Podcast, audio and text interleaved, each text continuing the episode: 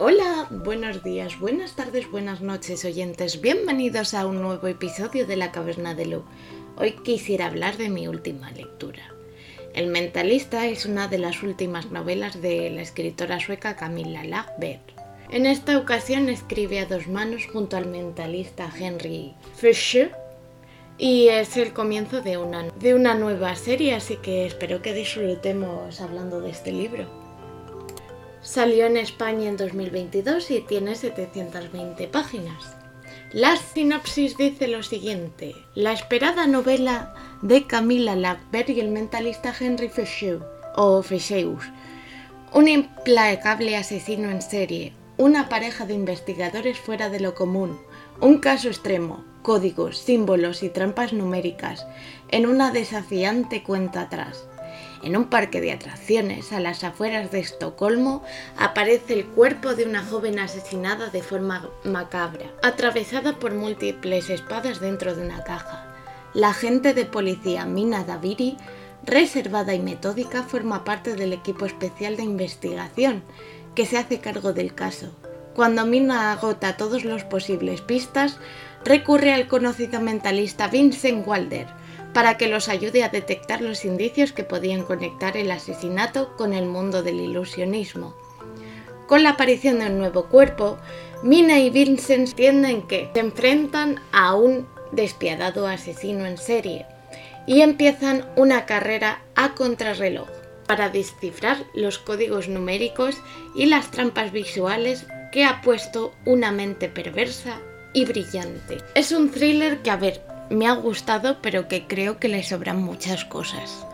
Está planteado de una forma muy, muy original, porque es cierto que el mundo del ilusionismo, pues, a no ser que esté yo confundida, pues no se suele tocar habitualmente, pero eh, considero que está hecho de una forma que engancha al lector. Lo que pasa es que ha habido ciertos momentos, yo lo he escuchado en audiolibro y a, ver, es, creo que es lo mejor que podría haber hecho porque no es un libro que me hubiese gustado comprar en el sentido de que pues de estos libros que dices me gustaría leerlos pero prefiero leerlos en, en otros formatos o cogerlos de las bibliotecas para así poder eh, disfrutarlos porque sé que no es mi tipo de, de literatura ni estoy hecha para este tipo de literatura, pero considero que todos los personajes tienen una función, aunque Vincent me resulta un poco pedante, pero eh, creo que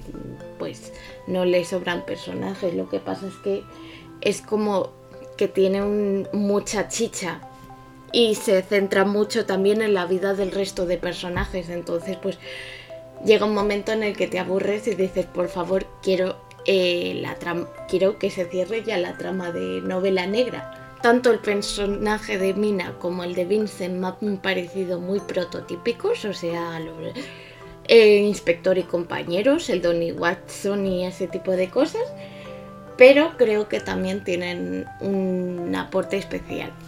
Con respecto a la duración, pues yo creo que a la mitad podría haber cortado perfectamente y haber buscado una forma de cerrar.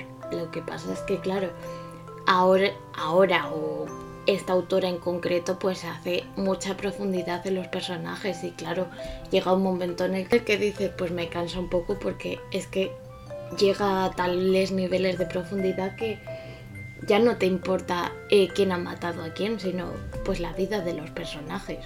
¿Es un libro que yo me compraría? No, es cierto que llevo mucho sin leer a Camila Lackberg, la empecé por los crímenes de Filvaca o de algo así, y no la había leído hasta ahora con El Mentalista. Y el hecho de que esté escrito con otra persona le hace ganar mucho, pero creo que es una novela que no está en mis mejores lecturas de 2023, porque es que no, no me ha llenado. Es un thriller con el que me lo he pasado bien, me he entretenido, pero no me ha llenado.